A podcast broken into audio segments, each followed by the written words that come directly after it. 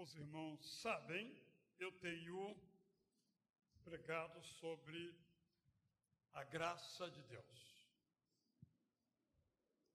Devíamos sempre repetir os conceitos essenciais para que a ideia da graça, que é central no ministério de Jesus, no ensino dos apóstolos, não seja perdida. Então, ao longo de algumas semanas, eu tenho trazido o tema da graça. Vou fazê-lo então agora, pela terceira vez. Começamos falando do que é a graça, depois do que ela fala, e hoje eu quero falar sobre por que é que nós precisamos da graça.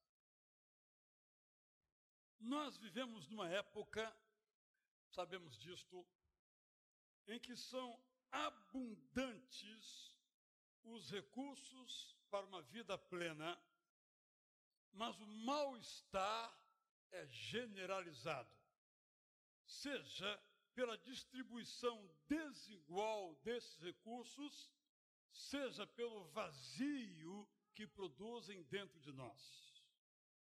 Nossa época, sabemos, mudou o ritmo do tempo, tornando-o mais veloz, mas o tédio continua. Nossa época criou artefatos que tornam a vida melhor. Nós usamos esses artefatos, mas não ousamos dizer que agora somos felizes. Nossa época aumentou a taxa individual da liberdade que nos permite mudar de país, de família, de religião, de sexo, de planeta, quem sabe no futuro, mas mantém a intolerância de sempre, a infelicidade de sempre, a tristeza de sempre. Nossa época ampliou o leque de possibilidades para a alegria, mas não faz com que a depressão pare de matar. Nossa época entendeu que a paz deve ser o estilo de vida de pessoas e nações, mas nunca brigamos tanto por dinheiro, por ideologia e por religião. Sobre nossa época, o historiador Jacques Barzun anotou um belíssimo resumo de nossos sentimentos. As confissões de mal-estar são contínuas. O estado da alma ocidental não é feliz.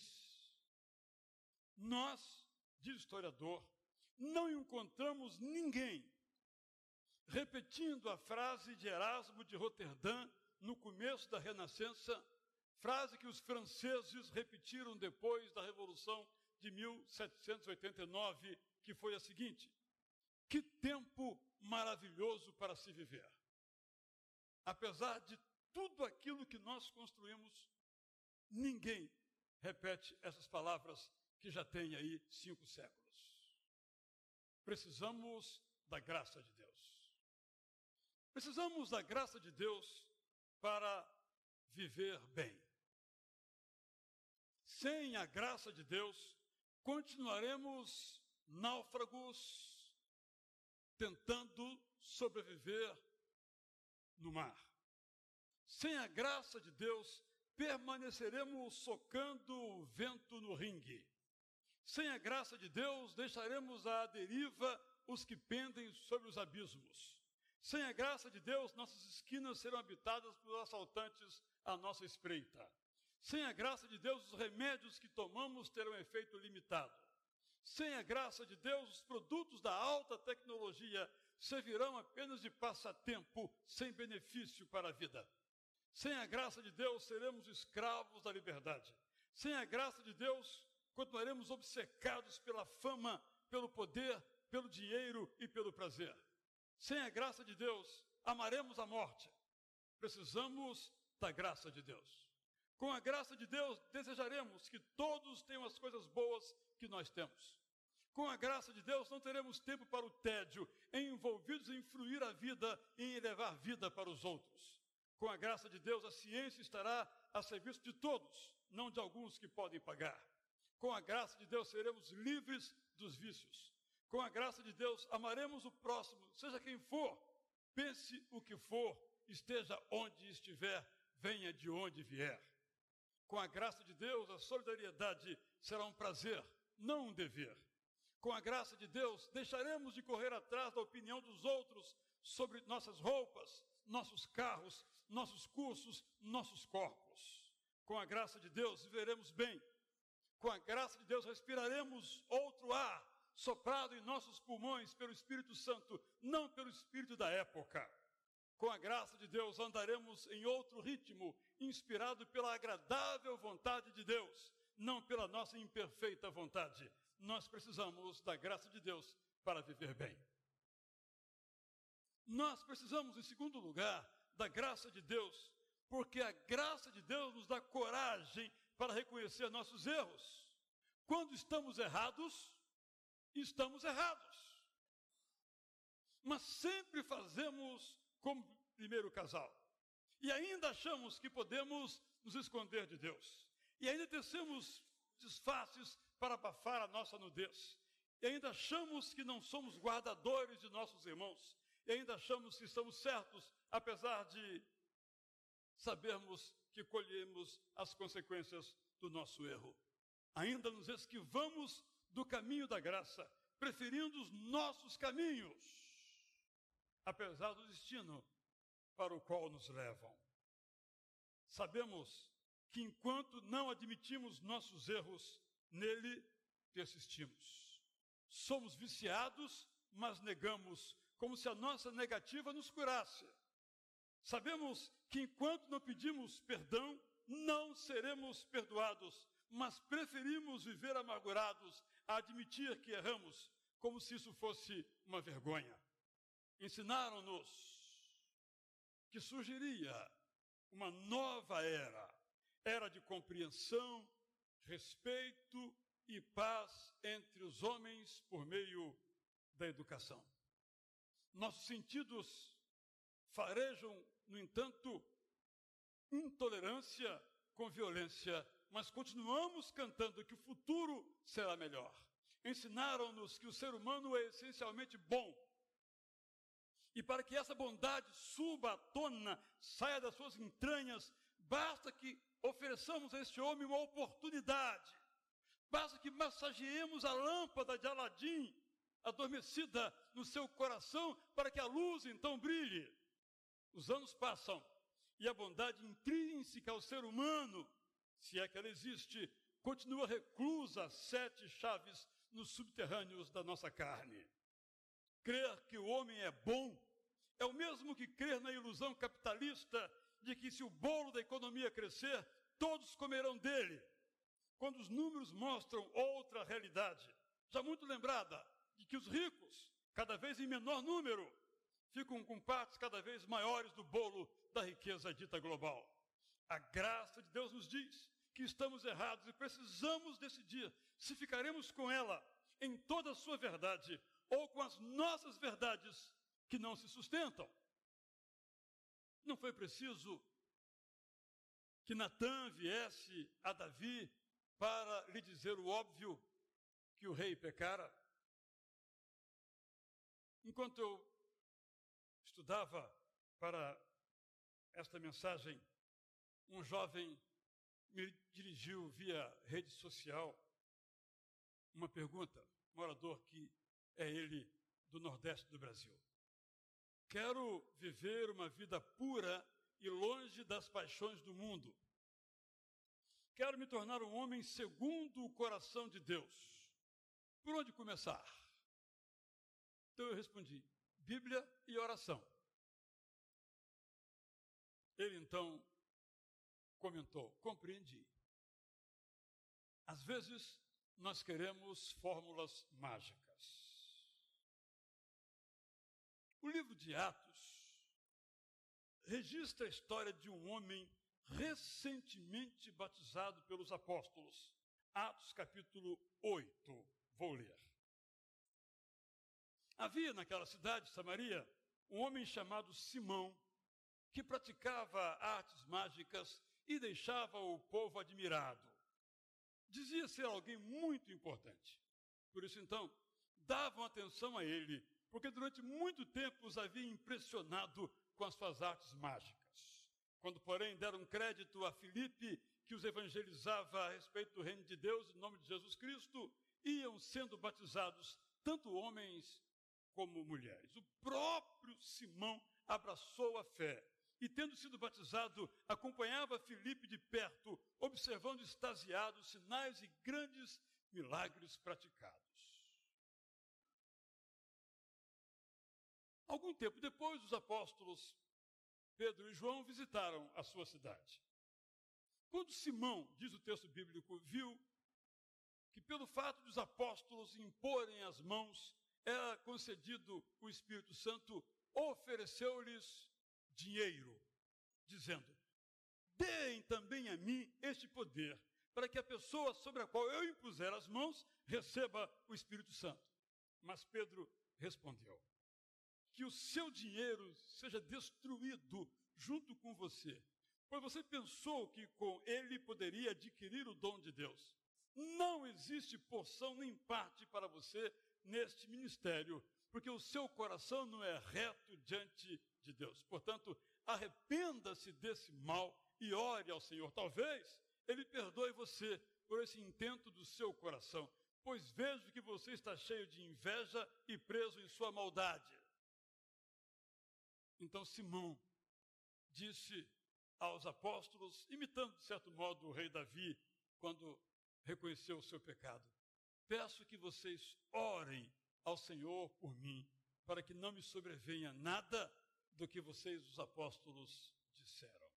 A história de Simão, o mago, nos mostra que nós, mesmo de depois de termos recebido a graça de Deus, dentro de nós ainda habita uma vontade de fazer as coisas do nosso jeito, não do jeito de Deus. De usar a graça em benefício próprio e em manipular Deus como se isso fosse possível.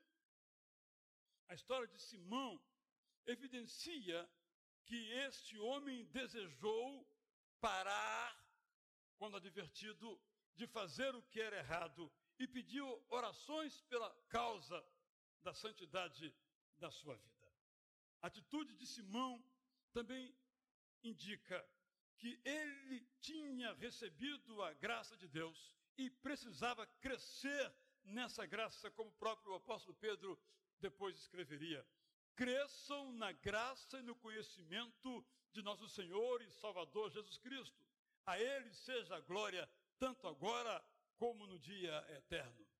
Apesar das palavras duras do apóstolo, duras mas necessárias, Simão sentia que podia confiar na graça e crescer nela. Estava agora seguro para perceber e admitir o seu erro.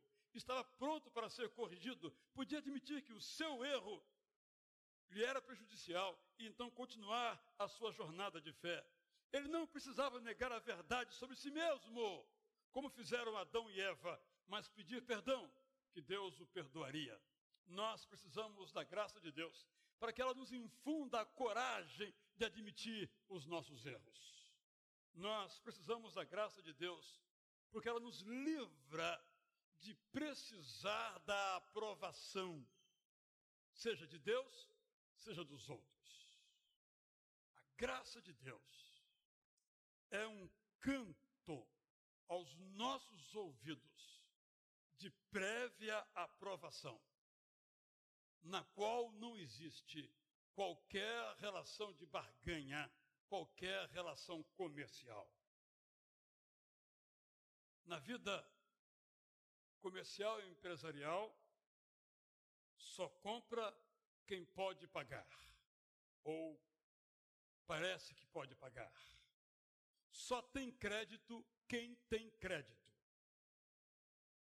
Só é aprovado quem é aprovado. Por isso, boa parte de nós passa o resto da vida buscando esta aprovação. Vejamos um jogo de futebol. Que acompanhamos ou nos estádios ou nas transmissões pelos meios de comunicação. Quando assistimos aos jogos, sobretudo em casa, percebemos que os jogadores, quando falam, põem as mãos na sua boca para que nós não saibamos a estratégia ou a tática que vão adotar, ou que não escutemos os palavrões que vão proferir. Os jogadores são eles e seus cabelos, seus penteados, eles e suas tatuagens, eles e às vezes também o seu futebol. Eles precisam de aplausos, buscam nós. Tanto é que todos eles, mesmo ainda no momento inicial de sua carreira, têm um staff de comunicação ao seu dispor para vender o seu futebol e a sua imagem e assim receberem a aprovação das pessoas. Sem a graça de Deus, todos precisamos vender nossa imagem, imagem de bons cidadãos, imagem de bons cristãos, imagem de bons pais, imagem de bons profissionais. Quando nós somos vendemos. Quando nós não somos isto, também vendemos, porque é isso que esperam de nós. Vendemos para comprar a aprovação dos outros. Na religião, fazemos tudo o que for possível para agradar a Deus. Como se ele já não tivesse enviado por amor o seu filho único para morrer em nosso lugar. O sacrifício de Cristo na cruz foi só um. Mas muitas vezes nós cristãos estamos buscando tal modo a aprovação, como se Jesus tivesse que morrer todos os dias na cruz em nosso lugar. Foi feita essa consagração ali uma única vez. Por causa da graça de Deus, Ele nos aprovou antes de fazermos qualquer coisa para sermos aprovados.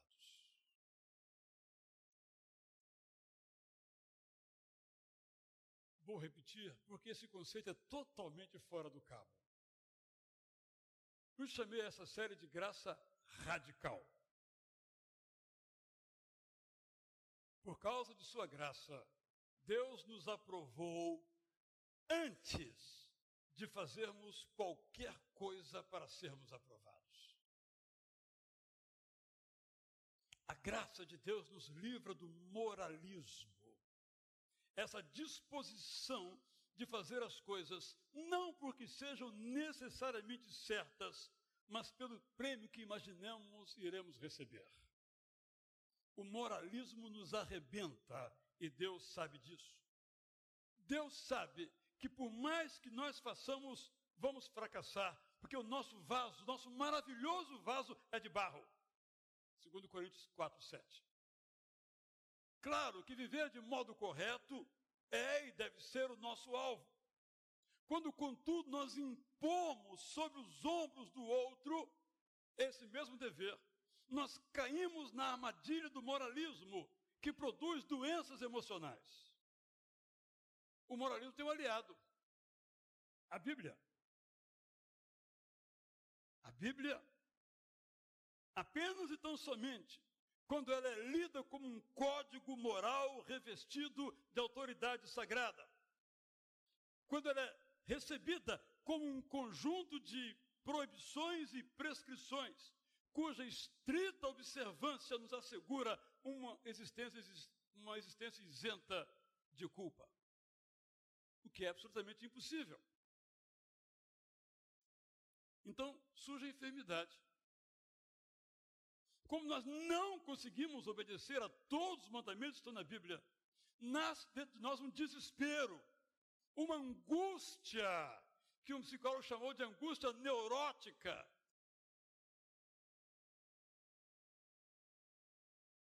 Eu me lembro que às vezes alguém lê para mim uns versículos que estão em Marcos 3, 28 a 29 e aparecem também em Mateus, em Lucas. Jesus diz: Em verdade lhes digo que tudo será perdoado aos filhos dos homens, os pecados e as blasfêmias que proferirem. Mas aquele que blasfemar contra o Espírito Santo nunca terá perdão, visto que é réu de pecado eterno. A falta de compreensão dessa advertência tem apavorado, por causa do moralismo, muitas pessoas, especialmente aqueles que padecem de esquizofrenia, mas não somente estes. Algumas pessoas se perguntam, inclusive, se pecaram contra o Espírito Santo e não tem mais perdão, por terem xingado, por exemplo, por terem descrido do poder de Deus. Já ouvi pessoas me perguntando: será que durante um sonho eu não pequei contra o Espírito Santo de Deus? Pessoas que agem assim têm medo de perder aquilo que não conquistaram a salvação, que é pela graça. E nos foi dada pela graça, precisamente porque nós não podemos conquistá-la.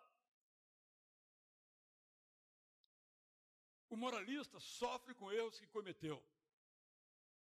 E também sofre com erros que não cometeu. O moralista tem dificuldade com a graça, especialmente quando aplicada aos outros. O moralista se acaba apresentando como o modelo de atitudes para o outro. Para o moralista, o certo é o que ele faz, não o que Deus propõe. Se Deus tem facilidade em perdoar, o moralista tem muita dificuldade. No maravilhoso livro Culpa e Graça, que foi traduzido esse livro em 1985 por uma membro desta igreja, Ruth Silveira, o teólogo e psiquiatra Paul Tournier conta uma interessante história simples. Ele estava num cruzeiro pela costa da Noruega, acompanhado por médicos cristãos. Aproximou-se então um colega, dizendo-se chocado, porque um dos companheiros de viagem estava no navio e tinha cometido um pecado. Como Tournier organizara o passeio, esse médico lhe perguntou: Pô, como isso é possível? Como você pode admitir que ele tenha lugar entre nós, médicos cristãos? Tournier respondeu: se pudéssemos ter entre nós somente homens sem pecado, não haveria ninguém aqui, nem eu. Somos todos parecidos, porque somos todos pecadores, agraciados pelo amor de Deus, com a morte perdoadora do seu Filho Pouco depois, o seu amigo voltou e lhe disse: Paul, você tem razão. Agora eu compreendi o que significa a graça. A graça nos livra de nos julgarmos a nós mesmos, para que Jesus nos julgue. A graça nos livra de julgar o outro, a quem Cristo, somente Cristo deve julgar.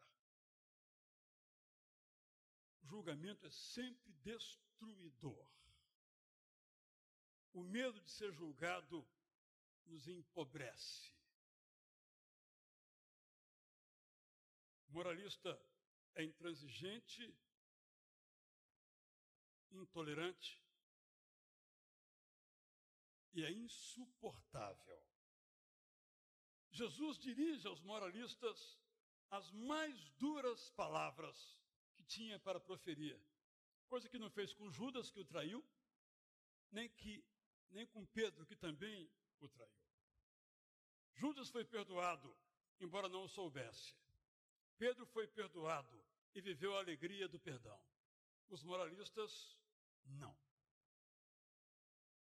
A eles Jesus diz: raça de víboras. Quem deu a entender que vocês podem fugir da ira que está por vir? Na tradução, nossa linguagem seria o seguinte: quem lhes garantiu que irão para o céu com esses seus comportamentos? O moralista decora alguns versículos, mas nunca envolve esses versículos na atmosfera do amor e se esquecem do próprio amor. Jesus os chama de cegos que guiam cegos, ambos indo para o buraco. O moralismo nos soterra e soterra os que se importam com nossas regras, elaboradas por nós mesmos, não por Deus no esforço que fazemos para esconder muitas vezes os nossos pecados, ou para agradarmos aquele que já se agradou de nós. A graça nos livra deste juízo do Senhor e Salvador sobre nossas vidas. Então chegamos ao ponto, ao ponto principal.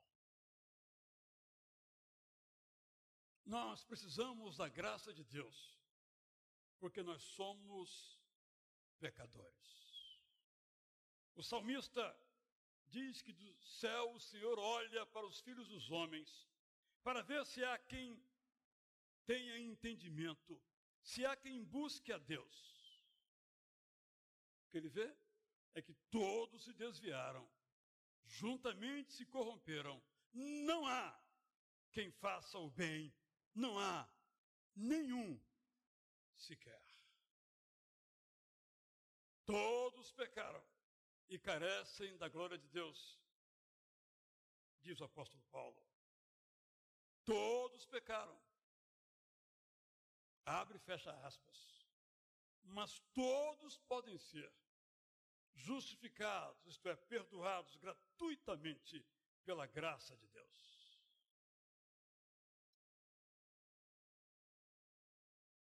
Pecado e perdão são duas faces de uma cédula de dinheiro.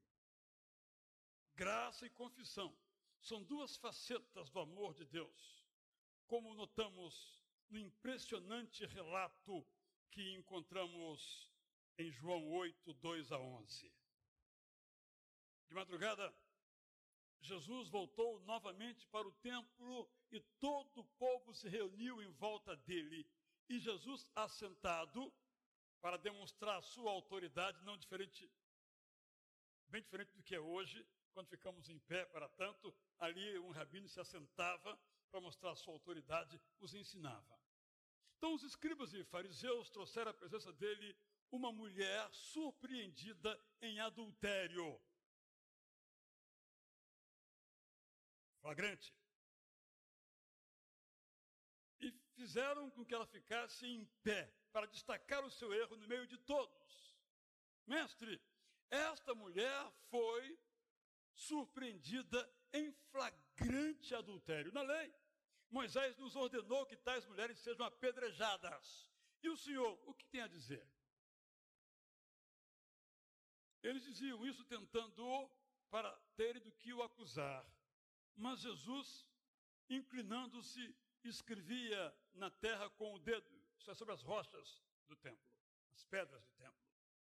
Como eles insistiam na pergunta, Jesus se levantou, mostrando um pouco da sua indignação, e lhes disse: Quem de vocês estiver sem pecado, seja o primeiro a tirar uma pedra nela. E inclinando-se novamente, continuou a escrever no chão.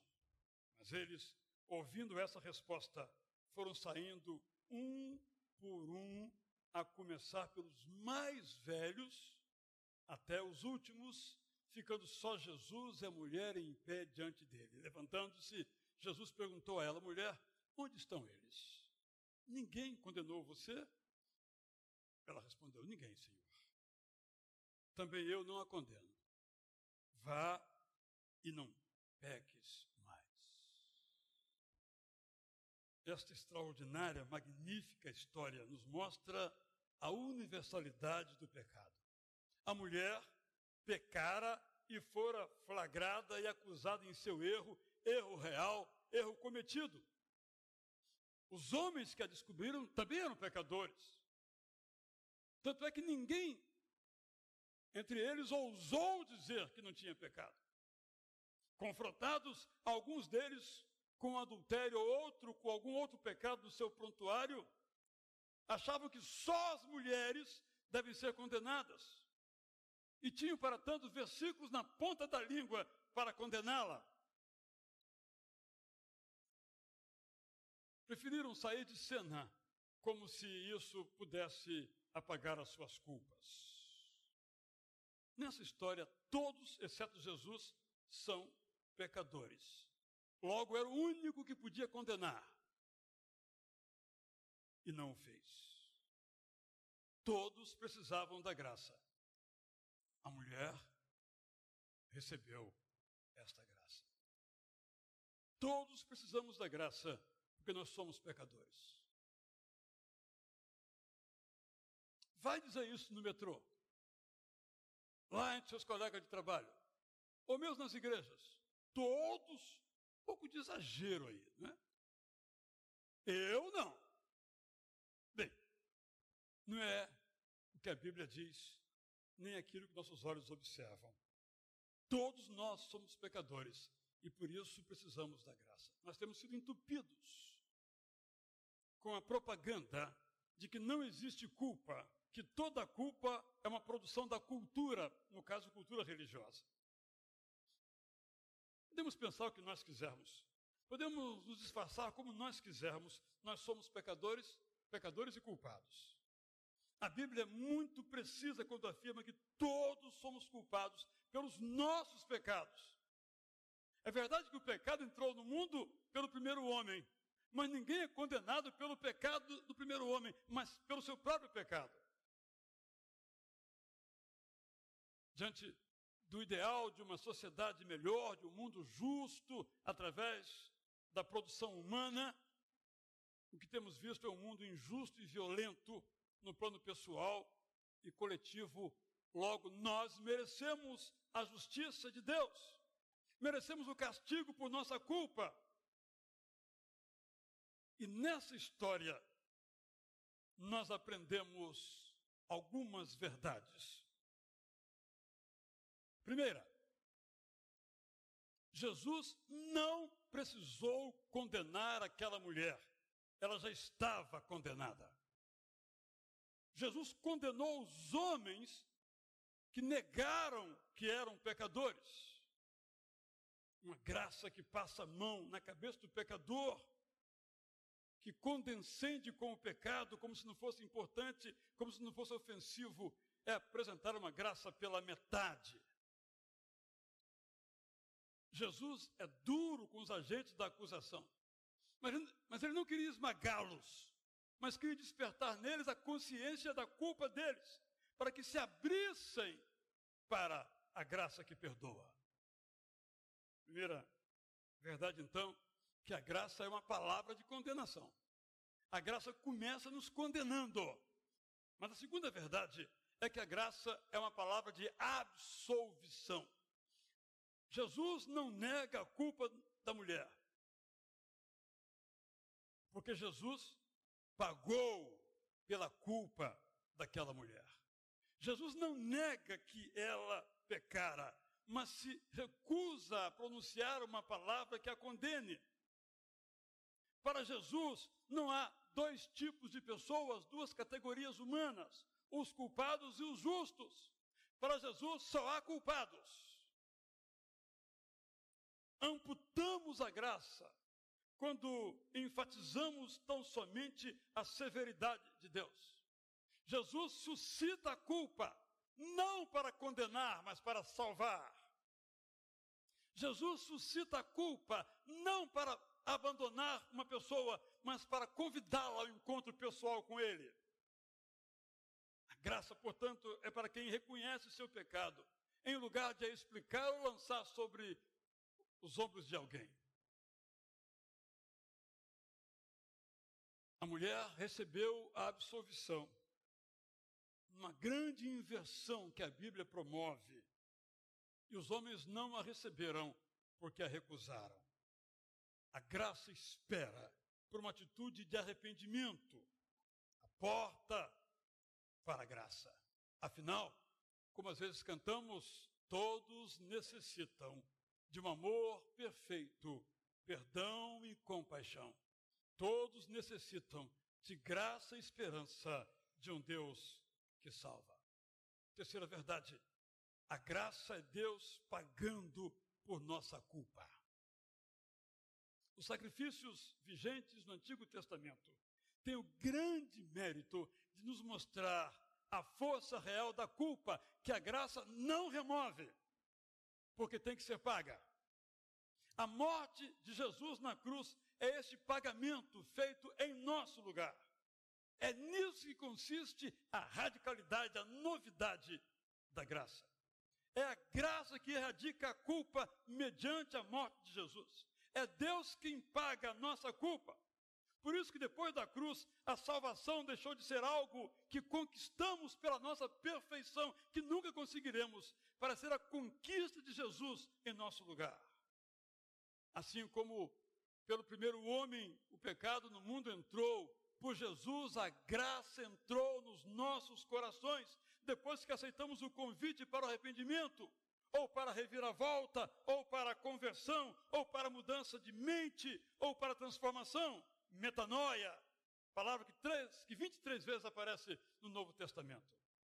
Foi, diz ainda Paul Tournier, para pregar a metanoia, essa transformação radical, o despertar da consciência de culpa e a erradicação dessa culpa, a humilhação do orgulhoso e a restauração dos angustiados que Jesus veio.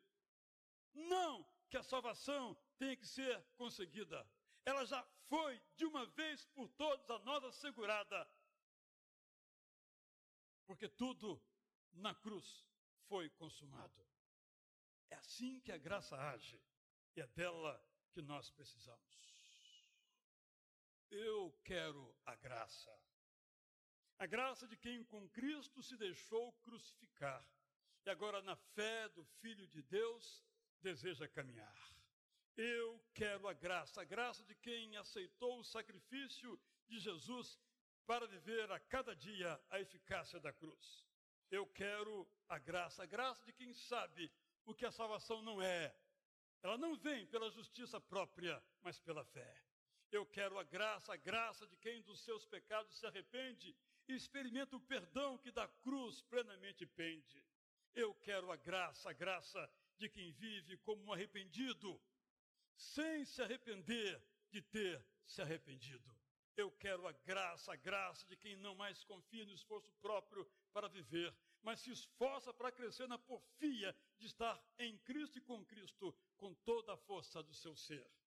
Eu quero a graça, a graça de quem espera a misericórdia em ação, que não bate no peito em busca de justiça, mas olha para o alto e escuta a palavra para ver a graça invadindo o seu coração. Eu quero a graça, a graça de quem não se contenta com uma fé pequena, com um amor pequeno, com um poder pequeno, mas busca uma fé excelente, um amor excelente, um poder excelente. Não quero a graça do ladrão na cruz, mas quero plena cruz de Jesus para nela inteiro me crucificar e com o crucificado continuar. Nós precisamos da graça.